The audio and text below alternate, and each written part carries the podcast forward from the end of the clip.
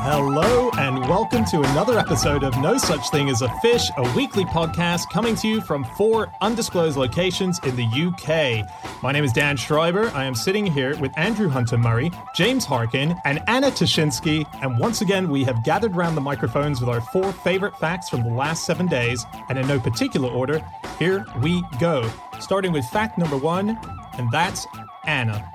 My fact this week is that in India, you automatically get a government job if you qualify for the Olympics. And if you win a medal, you get a promotion. Wow. wow. That's good. Does the size of the promotion depend on the size of the medal? Not the size of the medal, the material from which the metal, medal is made. Um, yeah, you don't get sort of giant gold medals, do you? Um, it does, yeah. yeah. Essentially, really? I th- I think the level of promotion depends on how well you do generally. And it's not just at the Olympics, it's in various other sporting competitions. So this is a system which seems to exist state to state. They have various different policies from one state to the next. And it seems to also exist at a federal level. And the truth is that to train to qualify for the Olympics is basically a full-time job. And a lot mm. of people can't afford to take time out of work. Like, where do you find the money to support that? The athlete's diet can be very expensive. And so the way the Indian government and state governments encourage their citizens to, you know, get, get sporty is to give them government jobs, which is like monthly salary. You can't be fired. You get medical care. You get a pension. But they do actually have to turn up to work. So I have a there's... question. Yeah, go on. If you... Are the government jobs you get related to the sport that you do? So if you're a really good high jumper, do they sometimes give you a job like turning on light switches on very big walls? Oh, yeah, those really high light switches that yeah, are purposely yeah. beyond Why they, normal human height. I guess the reason they put them there in the first place is because they were installed by high jumpers. That exactly, problem, yeah, it's right? a vicious circle. It's yeah. the whole thing. Is it, I mean, yeah. is it like that? It's no. not, though, is it? No. It, it is. That's the answer. It's exactly like that, yeah. It's a very good question. They almost Thank all work you. for the railways, don't they? Or a lot of them yeah. do. Police force as well. The biggest employers are the railway, the police force, the army, um, but various government departments. So there's an air rifle world record holder called Suma Shiro, and she got a job on the railway, for instance, and she had to turn up to work sort of, not, I don't think every day, but quite regularly, and just did data entry. Yeah. Literally sitting at a computer doing data entry in order to claim her government salary. Well, the yeah. did she do it from a did she do it from a computer which was ten meters away from her because she's so good at air rifle? Well, and she was she shooting to, it. Like, like she has to shoot each key. There was an old game called Duck Hunt which came out before any of you guys were born, which probably would be quite useful for that. Exactly. Mm. That's true. Yeah, that's okay. that's how she trained. Actually. I think I've stretched this beyond the point. But it seems like in some cases that um, the ath- it's the other way round. They became athletes and tried to get into competitions just to secure a lifetime government job. Wow. So because you get, as Anna said, the pensions, you get medical, you get lifetime job, basically. But and, surely um, that would be easier to just get the job than become an elite athlete, considering how difficult it is to become an elite. You know, you have to get to the Olympics. That's pretty hard. It must some be easier. Are, some people are very bad at data entry, James, and but naturally quite fit. Um, it's amazing how badly India does at the Olympics relative to the population size. Mm. So they've mm. won twenty-eight medals total at the Olympics, uh, which is the same as Michael Phelps has won. Wow. Um, now, it's obviously, Michael Phelps is very, very good at the Olympics, but India has roughly a billion people. And in two thousand eight, they won one medal per three hundred eighty-three million of their population. Mm. So... That's a it's a low hit rate, basically. That's what people yeah. say, isn't it? Like, it's not really fair, the Olympics, because, you know, you might say, well, it's not fair that, you know, some countries uh, in the Eastern Bloc might have used drugs or whatever. But also it's not really fair that the rich countries just get to do way better because we have way better diets. We have better um, facilities. We have better everything in the Western world. So, yeah, it's pretty hard to be a, just a...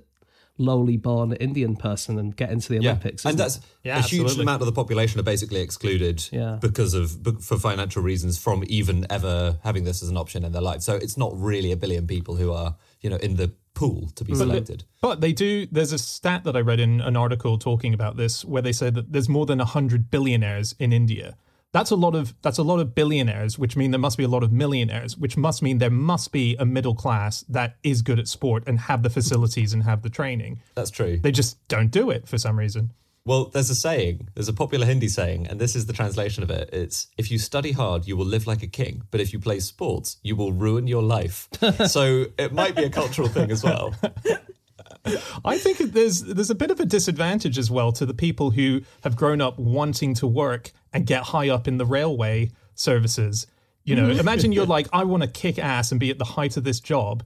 And then you've suddenly got this Olympian who's won a silver medal getting promoted over you because yeah. that's part of the... Like, there's a guy called Sandeep Sejwal who he competed in breaststroke at the two thousand eight Beijing Olympics. And he's never been to the office because he's always training, but he's got this full-time job. And he says if you swim continuously and win a medal at the nationals or just represent the Indian Railways at the national level, you can get promoted. So I'm going to file for a promotion. Hopefully I get it, and then I'll be the boss. He might be the boss of, of some guy who's worked his whole life to get up the railway. It's it's mad. The system's crazy. I think we'll know when the Indian entire Indian railway infrastructure falls apart. It's because of this breaststroke professional, isn't it? Who's risen to the top and ruined it. Yeah. Uh, but it's good for the state departments because what they get in return is P R, right? So mm. it's sort of seen as them representing the police or the army or the railways when they go and compete. Yeah. So that's what they get in return. Also, the Indian Railway competes in national championships of things. So, like, you might have American colleges competing, or mm. at least, like, on a semi-professional level they play. But the Indian Railway has, like, teams that are in all of these different sports. So it does give them, you know, like that's Anna says, a lot of good P R. Mm. Um, have you guys heard of Abhinav Bindra? No. He's great. He is an air rifle champ. India's actually really good at the air rifle for some reason that, you know, countries just have a thing that they're really good at. So when he won, his training was amazing for it. So he ordered ten thousand um, specially Chinese-made air rifle pellets, right? And he weighed every single one of them on the super sensitive scale. And he looked at each one under a magnifying glass. And if there was any irregularity in it, it went in the bin. Wow, you what? see, that's where the admin skills come in, isn't it? Right, that's data kind of entry. Yeah. You've got a spreadsheet with ten thousand yeah. pellets in it. He, um, Abhinav Bindra, is India's only gold medalist, isn't he? He's the only individual to win An a gold individual. medal. Right. Yeah, so they okay. won, basically India's won a, a very large number of gold medals in hockey. To be fair to them, uh, they did really dominate. nineteen twenty to nineteen eighty, they won eleven medals wow. in twelve Olympics in hockey, and eight of them were gold. And the highlight was nineteen forty-eight. Then this really must have felt good. nineteen forty-eight, so immediately after independence for India, when the final, or the silver gold, you know, showdown, however the Olympics works, yeah. was against Britain, and they beat Britain four nil. Uh, so it must have yeah. been fun. Well, they had that golden period um, where they were winning golds. It was nineteen twenty-eight, nineteen thirty-two, nineteen thirty-six. They, they won the golds. And they had this one amazing guy called Richard Allen, who was the goalkeeper for the team. And in that time, in those three Olympics, he only conceded three goals. One of them was in nineteen thirty-two when they were playing in L A. They beat America. They beat the U S A twenty-four to one. And the only reason they scored the goal was because Richard Allen was off-field signing autographs for fans. No. He just sort of no. went off to sign. Yeah, and that's the only time that they got a goal. I would that's, say that's bad goalkeeping. Yeah, yeah. That's bad. That's amazing. At, at the nineteen forty-eight one, the hockey team, when they won, would have got their gold medals, but no ribbons, because this was the austerity Olympics. So this was held in Britain and was, you know, rationing was still happening. Everyone was a bit poor. There was that whole war thing that had just mm. happened. And so it was the austerity Olympics. Medals were given without ribbons. I can't believe that they made the saving on the ribbon. I can't believe they looked at the big gold medal and yeah. ribbon combo and thought, where can we economise? But you, you can't just give people a ribbon if they've won. No. So this rule in India, um, they've changed it slightly this year. So there's more sports that you can do, which will allow you to get your government job. So mm. if you are in the tug of war, you can get it now. If you play roll ball, or if you play Mallakhamba, so those are the three main new sports that have come in. Um, two of them are traditional, well, two of them are Indian sports. Roll ball isn't traditional Indian. That was invented quite recently, and that's kind of, it's like basketball on roller skates. Uh, and Mallakhamba is a traditional Indian sport, and there was a Mallakhamba team who have already got Olympic medals. So Mallakhamba is a sport where you get a big, huge pole, and you have to balance on top of it while doing yoga moves. Mm. Okay, so this so is cool. a really awesome spot in India. And in nineteen thirty-six, there was a Mallakhamba group who went to Germany and they showed off their skills. And Adolf Hitler was so impressed that he gave them all Olympic medals. Wow. Yeah. Wow. I've read a tiny bit about Malakam. Is it true that the pole in Malakam represents the phallus of Hanuman, the Hindu monkey god? And did Hitler know that when he gave out these medals? I think probably. Yeah, I do know you have to lubricate it before you get on it, so that you, you do. so you don't get really? any um, any wood burns.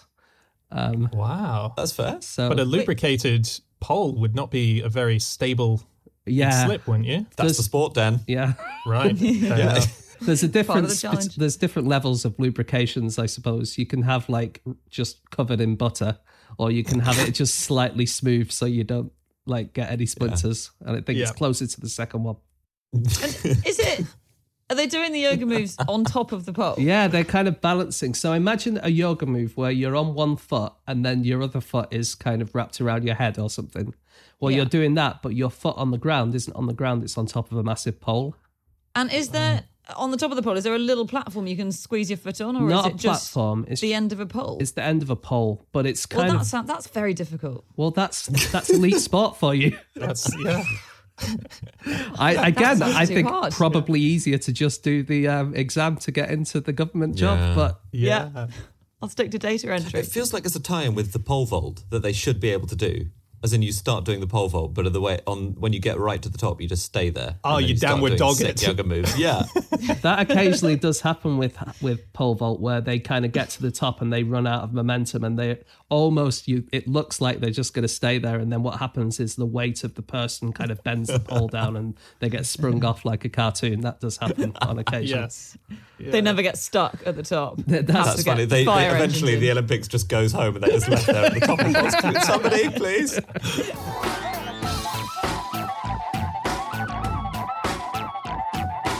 Okay, it's time for fact number two, and that is my fact. My fact this week is that the photo of the Wright brothers' first flight was taken by a man who had never used a camera before. I, so we're lucky it's not just a picture of someone's feet. That's, yeah. Lucky he didn't have it on selfie mode or something. That would... Just him going, whoa! His first ever photo. His first ever photo. I read that it's the, he'd never seen a camera before. Yeah. In one yeah. thing. Exactly. Like every, imagine the day for that guy. He's seeing a camera, he's seeing a photo, a plane's flying. This is a big this day. is magic. Yeah. So this this is a guy called John T. Daniels, and he was working at the life-saving station at Kill Devil Hill, which is where the first flight took place on December seventeenth, nineteen oh three. And he was positioned with the camera by the by the Wright brothers, who were obsessed with cameras. They told him everything he needed to do. And there's there's really a lot of risk when you think about it as well, because they needed to position the camera at a place where they believed the plane was going to take off, having never took off before on a plane. They needed to tell him the exact moment for him to press this button that would allow them to capture the perfect shot.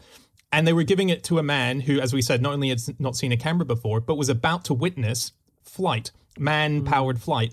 And so... there was a genuine moment where he almost forgot to press it because he was so in awe of the historical thing that he was seeing, and at the last second kind of shook himself and, and took the photo. And by some insane magic, we have the perfect shot. It developed perfectly. It caught it perfectly in flight. And yeah. it's yeah, it's an amazing photo. Mm. It's a cool thing to reflect, actually, when you look at that picture, which I guess people have probably seen before, to think how unlikely that was that that was actually going to work. I mean, how did they pick the exact spot? Because you can't swivel it round, can you? No. Exactly. I don't think they had a turn. If they, even if they did, the guy wouldn't have known what to do. Yeah. And the, from the account of it, he was also, that day, involved in the first ever plane crash. Yes. So, yeah. because after they landed it, after their flight, it, it blew away because it was really light. It was basically a glider with a little bit of an engine, and he got tangled up in it. He tried to grab it as it blew away, like just tried to stop it from blowing away. And he got sort of caught up in it and had to be helped out, and he was he was injured. Wow. Yeah. yeah. When he flipped over, he was holding onto a strut, and mm. all the others let go, but he desperately didn't want this thing to break. And so he flipped over with it, and he was a bit mangled, but he was fine. But he, they let him keep the strut that he was holding on to, which he kept forever for the rest of his life, and he would carry it around with him. And every time he told this story, this amazing story of being the first person to be in a plane crash, he would take out a penknife, and he, as he was telling it, he would shave off a little bit of the strut, ah, and he would give it to the person he was cool. telling the story to. Yeah. Wow. You've got to limit the number of times you tell that story, haven't yeah. you? Towards the end yeah. of your life. I'm really sorry I can't tell it today. I've just got a bit of sawdust left, yeah, to be honest. Yeah. Oh, but just find like, another piece of wood. Exactly. It must yeah. be like um, the crucifixion, you know, the, the true cross. Relics. Yeah, yeah, relics. There's there's a billion Wright Brothers planes worth of mm. strut yeah. shavings out there now. um, but you say so he thought he was witnessing this incredible historic moment, which he did. And I think there were sort of four or five people there who did think that. But I hadn't quite realised that the rest of the world, A, thought it was nothing, what had happened, and B, didn't believe it. So they were completely ignored by the press. For five years after nineteen oh three, that first flight, newspapers and journalists just didn't believe them. They told newspapers on the day that this is what they were trying to do, and they basically thought these guys were crazy crackpots. And it's no, such a slam. It's such a slam to say, not only did nothing happen, we don't even believe that nothing happened. Yeah, I know. I know. Uh, the quite nicely, the only paper that did report on them in that on that first day was a paper called The Virginia Pilot, by chance. Mm. But um, the way they got the story was the Wright brothers, once they'd achieved flight, they um, telegraphed to their families to be like, hey, mum, hey, dad, we've flown. And so the telegraph operator said, oh, couldn't help but notice that message you just left me for your mum and dad. Do you mind if I tell the press? And they said, no, don't want you to tell the press, because they wanted the press in Ohio, where they were mm. from, to get the story first. And the telegraph operator ignored that, told the Virginia Pilot, but Virginia Pilot knew nothing about it. So they completely made up what had happened. And so they had them flying for sort of three miles. You know, I think we've said before they only flew for about one hundred feet, one hundred twenty feet. They were like, they flew for three miles. They were sixty foot in the air, when actually they were twelve foot above the ground or something. Um, they said Wilbur was flying the plane when it was Orville. And mm. so the first account of the Wright brothers' flight was total fiction total, from the Virginia so Pilot. I thought it was in a bee magazine that they oh, yeah, first it was. reported in. It was yes. Gleanings in Bee Culture. So yes. that I think those are the later, because yeah. they oh, they kept flying. I don't know if you guys know that, but they actually did more flights after their first mm. ones. And um, the I say quit while you're ahead. To be completely, honest. yeah, yeah. But this they were doing these flights. Um, oh, where exactly was it? I can't remember if it was still at Kill Devil Hill. In Dayton, no. Was it in Dayton? Okay, yeah. And this was in nineteen oh four and nineteen oh five when they were making flights up to forty minutes long, and nobody paid any attention. It was amazing. Wow. I made dozens. But this guy Amos Ives Root. He had kind of heard about it, and he saw them flying because um, they, they were out in the sticks. They weren't near a major population centre. And he wrote to Scientific American, and Scientific American didn't reply. So he wrote it in Gleanings in Bee Culture, um, along articles which are things like beekeeping in the Southwest and midwinter flights of cellared bees. And it's just, and it's just mixed in with that. Yeah. Do you think they got complaint letters from bee fans saying, I couldn't really see what relevance your article about the first ever powered flight had? Well, he, I... Amos Ives Root was so cool. So he owned the first ever bicycle in Ohio. That really makes him cool. Wow. Definitely. Yeah, he was friends with them, wasn't he? And he had, I think he just had his own kind of comment page in Gleanings of Bee Culture where he was allowed to write about whatever he wanted, even if it wasn't about bees. That's so cool. Um, the first lot, what was the hill called, Dan? It was called um, Kill Devil. Kill Devil. Kill Devil. So Kill Devil Hill, and that was in Kitty Hawk, wasn't it? That's yes. where they where they did it. And the reason that they went there is Wilbur. Well, when you're flying, you need like um, a, a, some wind coming straight towards you. It helps you to take off, right? And he wanted to find out where the best place in the U S to to go for that was. So he wrote to the U S Weather Bureau, who sent him data on the wind velocity in more than one hundred places around America. And he settled on this place where he knew there was a hill. He knew that they had really good, steady wind always coming in their favor. Uh, and then he went to Kitty Hawk because it was just like a bit of nothing, kind of marsh, not marsh ground, but kind of wilderness ground. There was nothing there. Um, there was like fifty households. They were all descended from sailors who'd been shipwrecked there over the years. So they were all like, it was like a sailing community. And the richest person that lived in that town was a guy called Doc Cogswell. And he was the richest because his brother owed him fifteen thousand dollars. That's really funny. That's yeah. the worst kind of wealth. Yeah. yeah. I'm broke, but I'm owed it. It sounds miserable yeah. that when their conditions when they were living there, because they had to dig for water, they had to catch their own fish. Yeah. Uh, one of them said that there were so many mosquitoes, they almost darkened the sun. Whoa. I know, it just sounds like really unpleasant living conditions, but they went out there for weeks and weeks on end. Yeah. Yeah. And it's got such an ominous name. If I were trying yeah. to fly for the first time ever, I would ask not to fly in a place called Kill Devil. I don't want either of those words in the place yeah. I'm attempting to fly. It's true. And they um it was a it was a thing, wasn't it, that people not only didn't believe it, but they didn't think it was possible that we could fly. And there's a few, you got some famous quotes from that period before they went up of people saying, uh, this will never happen. There was one bishop who was asked uh, if he thought that flying would ever happen. And he said, what a nonsensical idea. Flight is reserved for the birds and the angels. Um, and that bishop was called Bishop Wright. And that was the father no. of the Wright brothers. Really? Yeah. yeah, who absolutely thought there was no way. And and once they did it, and after the years of them doing it, he actually loved it. And he used to go up with the brothers um, separately. He had a rule they couldn't fly together. He didn't want to lose them both in a crash. Um, yeah. But he would fly with one of them and he'd go, higher, higher, get me higher. I think he went up just once, didn't once, he? Yeah, it was yeah. the one the one day he allowed the brothers to fly together uh, ah. in nineteen ten. It was that day once no, he'd done that. Yeah, it wasn't. They didn't all go up in the same plane though. No, that would the, have been really all eggs in one basket. That is, yeah.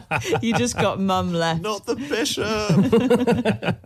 They wouldn't have, but it wouldn't have been. It wouldn't have been just mum left because there were two other Wright brothers. Yeah, yeah, and they and the had, Wright sister. And yes, yeah. uh, they had more weird names. The brothers, the other brothers, were called Ruchlin, Reuchlin, and Lorin. Okay. Nice. They all had, and they just worked as bookkeepers, and they appear to have had no interest in flight. Whereas the Wright sister is the reason that we kind of accept the Wright brothers as the first flyers today, because the uh, Smithsonian, they thought that the first person to fly was a guy called Samuel Langley, which he did on in nineteen oh three, nine days before the Wright brothers.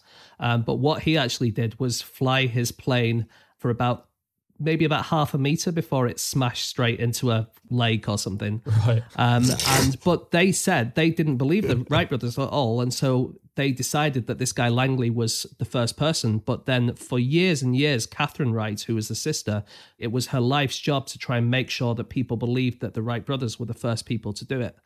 And yeah. she was super famous in her day, wasn't she, Catherine Wright? Yeah, she. It was pretty much the three of them who were equally famous, it seemed, because the Wright brothers were bad for with the press. I think they were not good media personalities. They were very shy, whereas Catherine Wright was very gregarious. And so she was like the front-facing Wright. And so she like met the King of Spain and the Prince of Prussia and spoke for them at events. She got the French Legion d'Honneur, uh, which... they gave the Wright brothers and Catherine at the same time, the highest order of merit you can get in France. Mm. And yeah, she was great. And she was the first woman ever to attend the Aero Club de France, because basically when they went to France, which was when they became massive really, because in America they were kind of ignored, especially they tried to sell the plane to the military and the military just weren't having it. So they said, fuck it, we'll go to France instead. But the French, right. they love kind of... aerospace. They loved the balloons. They loved their new gliders, things like that. And so when they saw the Wright brothers, they absolutely loved it. Uh, and Catherine was the main face for that, like Anna says. Very cool. She had kind of a sad end. So they were incredibly close. And they seem to have had a pact, uh, Wilbur, Orville and Catherine, that none of them would ever marry. Um, I think we think that's what happened. And they made this pact very, very early on. And she stuck to it. She was incredibly close to Orville. So Wilbur died in nineteen twelve, I think. But Orville lived a long time. Very close to him. But eventually, nineteen twenty-six, age fifty-one, she decided she wanted to marry her childhood sweetheart. And Orville completely stopped speaking to her. Mm. That no. is mean. Just That is that harsh. That is very harsh. Well, Especially it is harsh. Childhood sweetheart. If you've waited about forty-five years... to yeah. marry someone. It is yeah. harsh because they seem to have had that pact where none of them will marry, but for Orville and Wilbur it seemed to be quite an easy thing to keep because they, were, they weren't particularly good with the press, but they just weren't good in social situations at all, were they? Whereas yeah. like no. Catherine, she was just everywhere. She was... So was it were the, were the two brothers just not sort of romantic people at all, and they've got this mega babe sister, but exactly. they keep saying, no, yeah. no, no, we made a pact when we were all nine yeah. that nobody will ever get married. The brothers, they lived together, worked together, ate together, and they even shared a joint bank account, Orville and Wilbur. Really? They. Wow. So, yeah, that was kind of easy. And then Catherine went on to become a suffragist, didn't she? Uh, yeah. And also the vicar went on the march with her.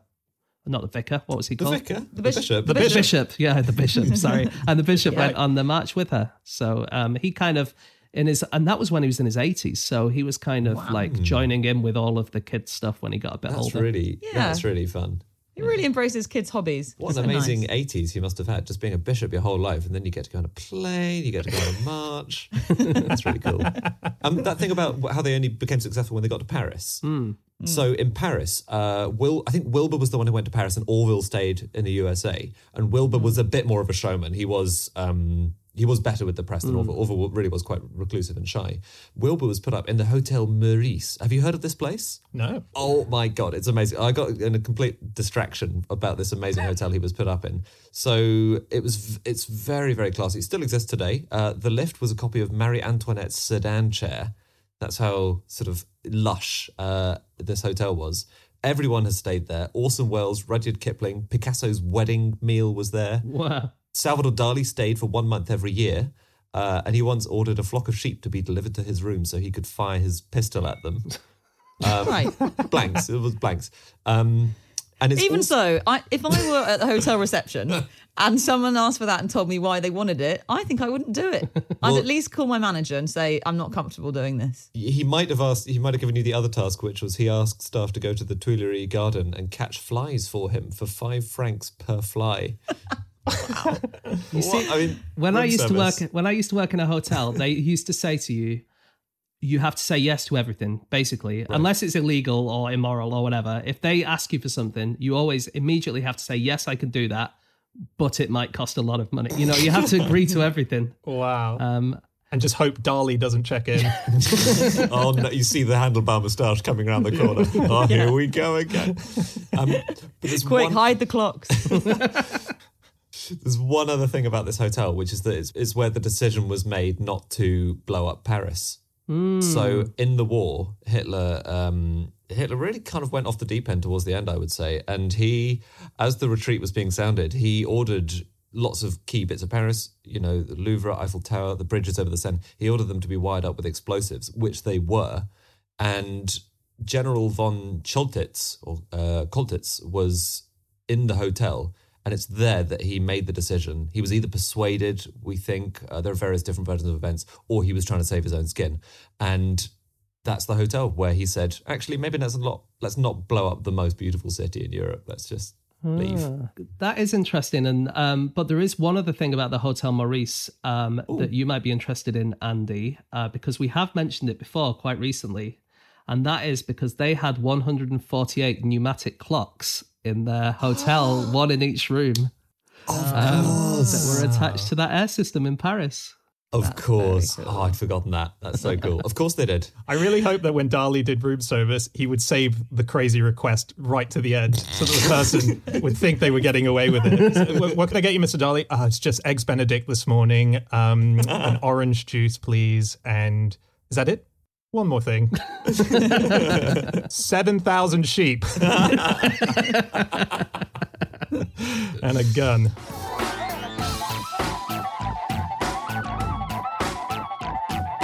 Okay, it's time for fact number three, and that is James.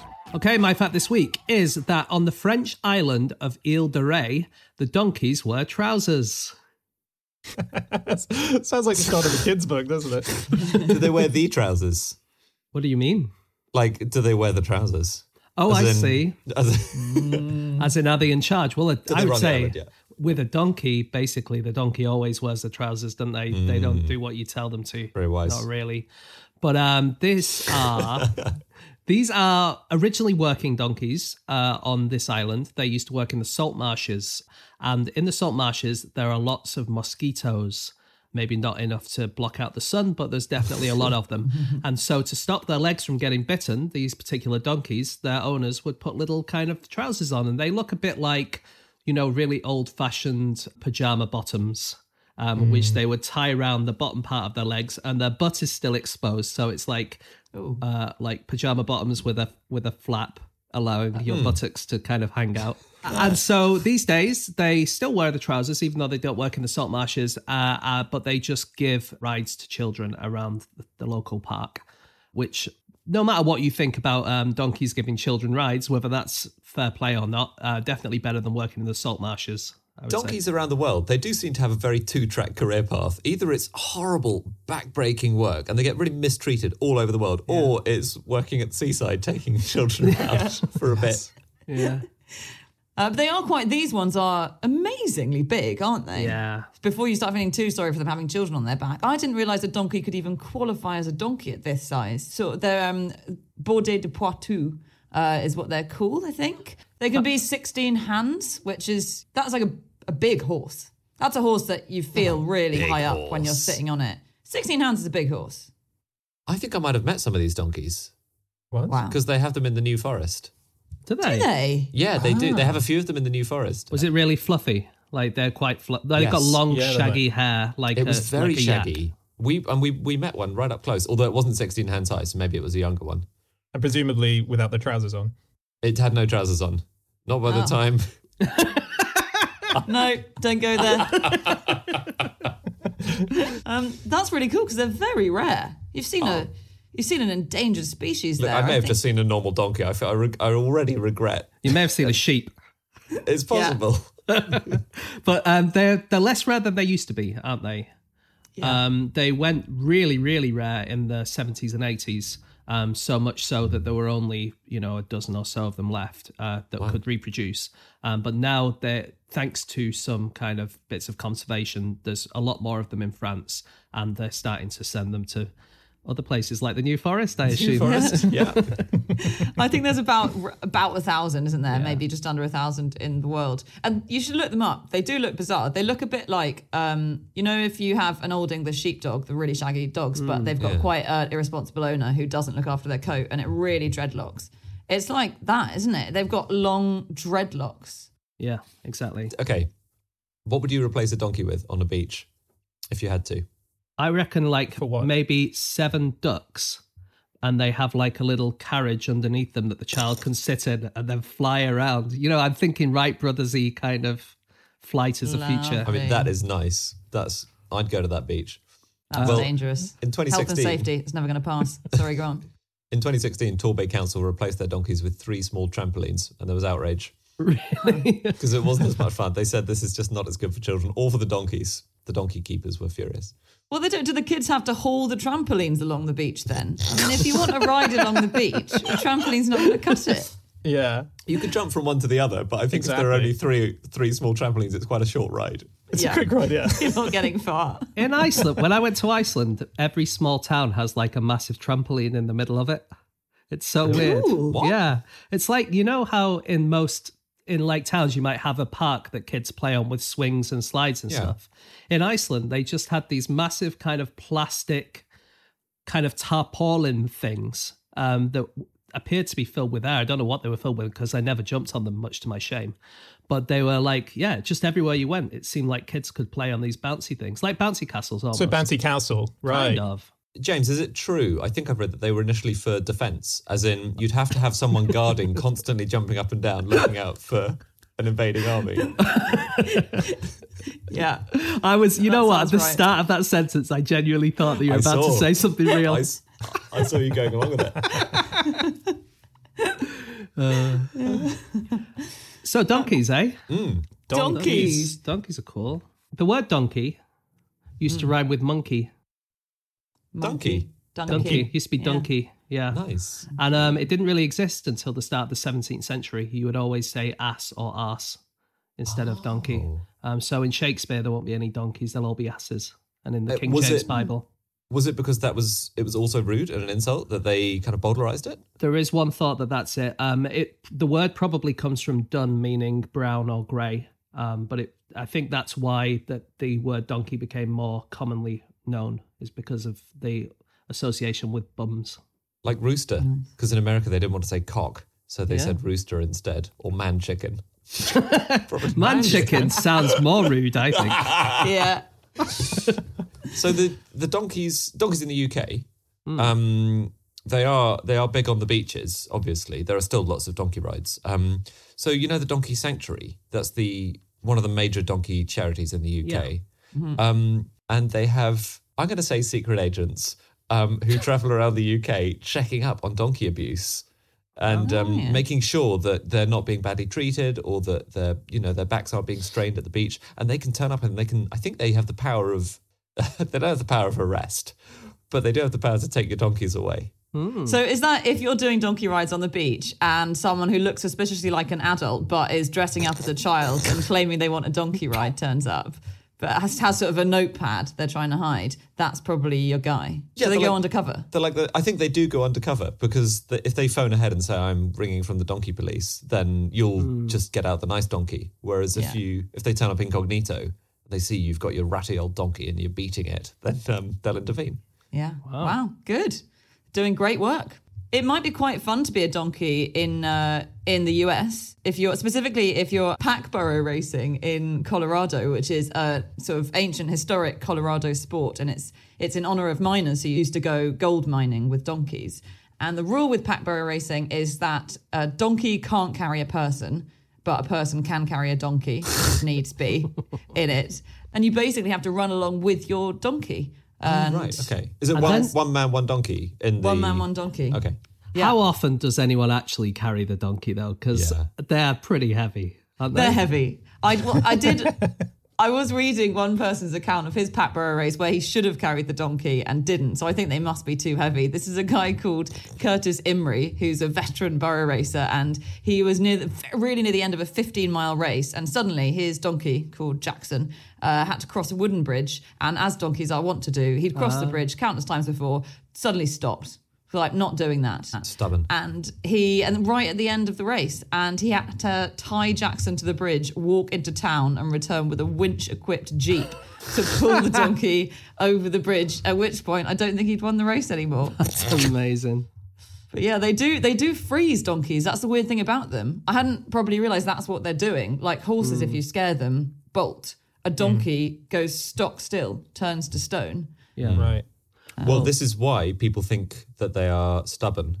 Mm. And this is uh, some st- some study done by the Donkey Sanctuary in the U K, which was about people's perception of the donkey, um, which incidentally found they're Britain's second favourite farm animal. Pretty good. After... Oh, can we guess the favourite? After... Gotta be cow. Gotta be sheep. No. No one's, no one's said the right answer yet. Uh, oh. Chicken. Duck. A horse. Man chicken. Um, no, Anna's got it right. It's a horse. Horse. It's a horse. Really? Everyone yeah. loves a horse. Anyway, um, sorry, that's what, completely irrelevant. Cow but... doesn't come into the top two. Yeah. I, I just... No one likes cows. Oh my God. Yeah. Wait a minute. Yeah, donkey is number two. Yeah, this you seems would think, rigged. Because I think if you are a kid and you have like a, a set of all your farmyard animals, very rare is there a donkey in there, is it? Or yeah. certainly cows and sheep come in first. Are you guys suggesting that this study conducted on behalf of the Donkey Sanctuary was in any way improperly done? No.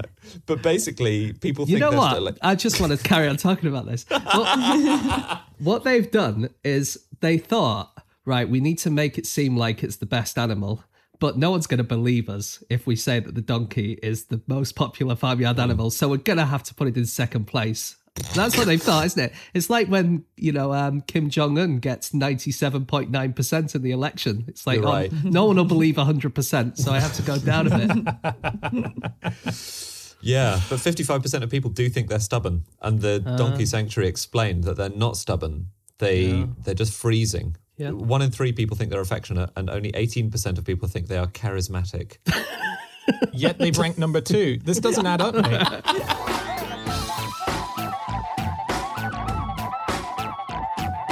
Okay, it's time for our final fact of the show, and that is Andy. My fact is that in the late nineteen sixties, the C I A considered assassinating people using lightning. Whoa. Wow. Cool. Um, is that you bringing back your old nickname and yeah, admitting exact- that you were part of the C I A? I'm very glad that you've mentioned my old nickname being lightning, because I'm determined that it's going to make a comeback. um, So uh, this is something, uh, there's a great article on Forbes about this, a journalist called David Hambling. I found it, and it was a proposal in nineteen sixty-seven that was made seriously, um, uh, but it wasn't carried out. Um, but the idea was developed, uh, they thought, well, lightning, lightning's pretty powerful, isn't it? And mm. if there was a way of directing lightning, um, then you could get it. They used a real euphemism. They said it would produce effects favourable to our purposes. Ooh. I don't think, you, you don't have to read too much between the lines to realise that. That's no. it, killing people with Latham, basically. um, and yeah, the, pl- the plan was basically to get a, a very, very thin wire, which would be only a fraction of a millimetre wide, but several miles long, to effectively drop this from an aircraft or um, to use a kind of parachute to keep it up there for a long time. And then if there was a storm happening above the person you wanted to assassinate. It didn't rely on that. That was the flaw in the plan, is the person had to be in a lightning storm. But wasn't also a flaw, they had to somehow get this wire next to them. So, like, yeah. you run yes. over to someone and say, oh, just hold this wire, will you? Exactly. Um, so it was. It, those were the disadvantages. There were advantages, obviously, like cheap, because you're, you're not being getting an electricity bill for this, and also it would leave no evidence. You know? Yeah. yeah, but you can always have incredible advantages to something impossible. Like, that's true. You can't, I, I think we should go ahead with the impossible thing because the advantages are just so good. yeah, that was... The, I mean, the disadvantages were big as well. Yeah. I think there's contextual evidence. I think that if Fidel Castro had suddenly been struck by lightning around yeah. that period, it would have been very suspicious. Well, if, if all the C I A's enemies suddenly got hit by lightning, I think yeah. you can do it twice. I had a good look at to see if all the... There's a list of Wikipedia people who were killed by lightning to see if any of them were possibly enemies of America at this time. Yeah. Oh, I yeah. couldn't find any, I'm afraid. A few sports, few sports people. One person from the American War who was the guy who invented the um, phrase, no uh, taxation without... What's that one? No taxation Representation. without... Yeah. It was, oh. He was killed James, by lightning. You're not a but... true believer in democracy, really, are you? Without... without what's the what? thing that we need for them to tax us? So I don't really give a shit. Uh, yeah, so no, okay. not unfortunately. Yeah, that's a shame. Was that so? They, those were the most notable people on the list. There wasn't really anyone. There was a few people from the you know from ancient times who were killed yeah. by lightning. Not that many famous people are killed by lightning. It turns out. It feels like if the C I A had time travel and this thing, yeah, they probably still wouldn't but, use it. 'Cause it's... Just think of the advantages of time travel, though.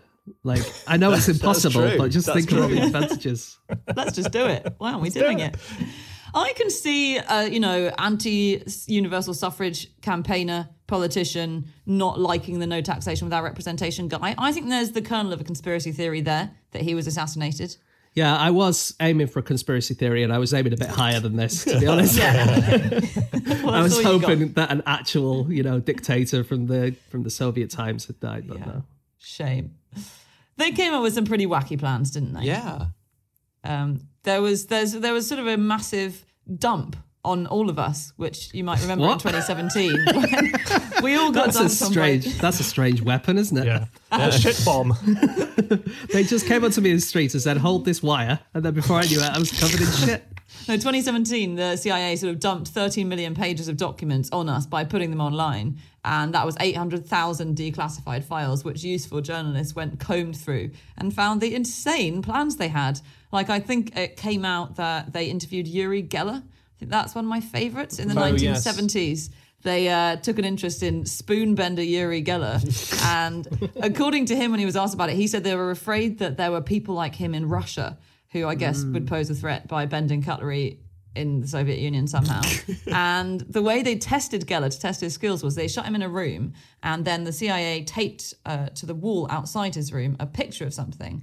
And the way they chose the picture was they opened a dictionary, they got a word, so they chose the word, for instance, bunch. And then they drew what first came to their mind, a bunch. And then they asked Yuri on the other side of the wall to draw what he sensed the picture was. Was that a bunch and, of grapes? Well, exactly. He drew twenty-four purple grapes. To be fair, there were twenty-four, so that's kind of impressive. Ah. Mm. But basically, the C I A's conclusion was he has demonstrated his paranormal perceptual ability in a convincing and unambiguous manner, which I would say he hadn't. You hear bunch, they- you think grapes. But they didn't. Did they tell him the word bunch? Yeah, they said bunch. Oh my goodness. They said, goodness. We've picked Wait. the word bunch out of the dictionary. Come draw on. what you draw the first thing that comes to mind. We'll and give you a drew, hint. But he did draw twenty-four grapes, and they had twenty-four grapes in their picture.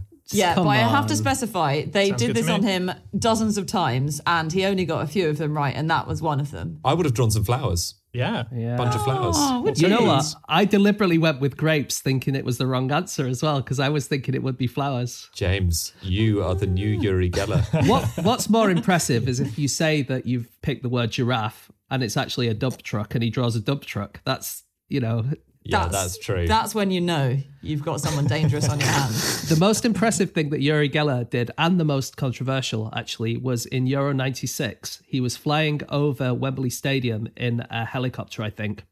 And Gary McAllister was taking a penalty for Scotland, which would have put them level with England in the game. And if you watch the video back, the ball moves about one inch just before he kicks the ball, and he misses the penalty, and then Gazza goes up the other end and scores. Uh, and Yuri Geller claims that he made that ball move. No, but he doesn't right. claim it was the downdraft of the helicopter. He, was the he says it was his magic powers. But I thought you were going to say he dropped a bent spoon on his head, which is slightly concussed him. I re- weirdly, I read a thing just this morning about Yuri Geller, which is that in nineteen seventy-four, he was um, a paternity suit was filed against him by a young mum in Sweden. She didn't claim that he was the dad. What she claimed was is that his magical bending powers had altered her contraception coil, and it became inoperable. And she got pregnant as a result. And as a result, he should pay for that because he's the sort of pseudo father. Wow, that's that's a really difficult position to put him in because on the one hand, he really wants to admit to having those kind of powers. Well, it was the same with the football thing because he wants to claim that they he moved this football, but actually he had eleven thousand hate letters from Scottish people after mm. the game saying, oh, wow. how could you scupper our chances in the European Championships? Wow. So. Hey, I read a really cool invention by the C I A, which was used. It's called the skyhook. And the skyhook was basically a way of extracting C I A operatives or anyone that was in need of help who was involved in the military in some way from a location without having to get on the ground to pick them up. So what it was is that they would drop a package over to where they believed the operative was, and the oper- the package had a little description on it, and in it they had a helium balloon that would lift a cable five hundred foot into the air. And then the operative would strap themselves to a harness that was connected to the other end of that cable that went up with the balloon. And they would sit and wait until a, a very slow flying plane would fly to where the, hel- the helium balloon was. And it would hook its nose of the plane around the hook that had been sent up. And it would carry the guy off into the air mm. and back to safety. That is I, so I mean, cool. If you timed it right, you could say, just so you know, all this time I've been working for the C I A, and then bang, you go out of there. But if yeah. if you get that even slightly wrong, then you're just yeah. immediately arrested. Yeah. Or yeah. if a lightning storm comes over and it attaches itself to the five hundred foot wire. He told us he was working for the C I A, and then he just exploded. It's really weird. Yeah, I can see why they didn't go with that. Or sort of any of their mad plans. I'd, I wish someone one day had turned around at the C I A in sort of nineteen fifty, just early on, and said, you know, these crazy ideas we keep having that never come to fruition. You know, the ones that always work. They're the ones where we just shoot someone in the head. Should we just do that from now on?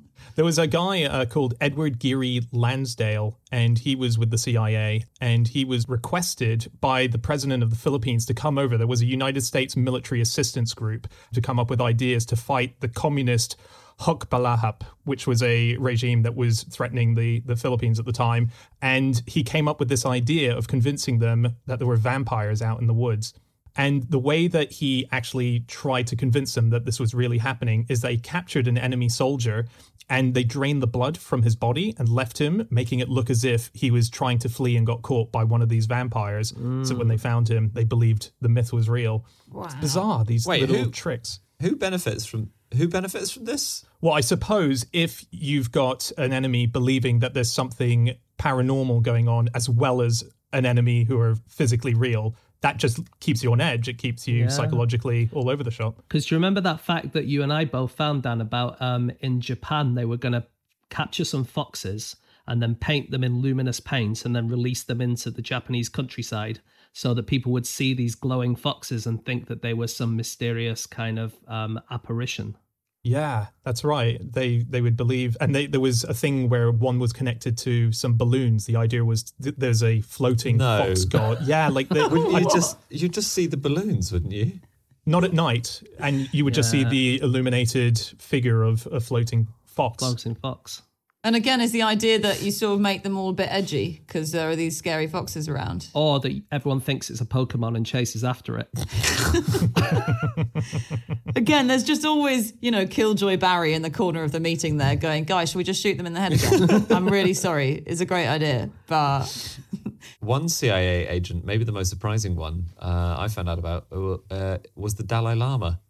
Oh, yeah. Hmm. Yeah, in the nineteen sixties, his group was being given over a million dollars a year by the C I A. And they did deny that the Dalai Lama was on a personal retainer of one hundred eighty thousand dollars a year. The, his organization have denied that. But that's because uh, the C I A were paying for uh, guerrilla operations against China when China invaded Tibet. And so the Dalai Lama was an important part of that resistance. Wow. So we don't know what his kill total is. Yeah. That's a great series of novels to be written. The secret C I A adventures of the Dalai Lama. But that's another one where Barry never gets what he wants, because if you do shoot the Dalai Lama in the head, he just comes back. That's so frustrating, isn't it? It's just a pointless assassination. He's on your side. You wouldn't shoot your own agent. That you, maybe if you're playing a double bluff, maybe it's the Jason Bourne. But the, yeah. think of it, the Dalai Lama can get to anybody. There's you know no one I mean? going to refuse a meeting with the Dalai Lama on security grounds. No, that's true. Yeah, yeah, true, true. A lot of the people in the C I A are just massive nerds, right? They're kind of our people. So, like, when WikiLeaks um, exposed a load of stuff that the C I A was doing in its hacking program, we managed to see a lot of what the tools were called and what the programs were called. And they're all named after memes or references to pop culture. There's one of them named after a World of Warcraft trading card. Um, there's another one that's named after some characters from Talladega Nights, which is the Will Ferrell movie. Uh, and wow. there was another document where a guy just listed a load of awesome tool names he wanted to use at some stage, including Awesome McTool Name and Starving Weasel. And the, the second of those is a Weird Al Yankovic song. And they're just like, we've got to invent something so that we can give it this really nerdy name. Yeah. So yeah. funny. Yeah. Somewhere there's a dangerous sniper C I A agent who's just heard James call him a nerd. What's that red dot that's just you. appeared on my head?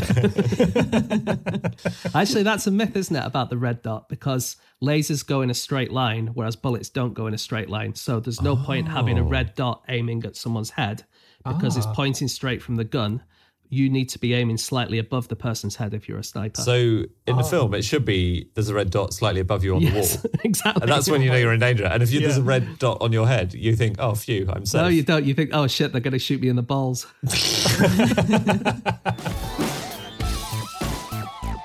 Okay, that's it. That is all of our facts. Thank you so much for listening. If you would like to get in contact with any of us about the things that we have said over the course of this podcast, we can be found on our Twitter accounts. I'm on at Schreiberland, Andy at Andrew Hunter M, James at James Harkin, and Anna. You can email podcast at qi dot com. Yep, or you can go to our group account, which is at No Such Thing, or our website, no such thing as a fish dot com. All of our previous episodes are up there. Links to bits and merchandise are there as well. We hope you're doing well, everyone. We will be back again next week with another episode. We will see you then. Goodbye.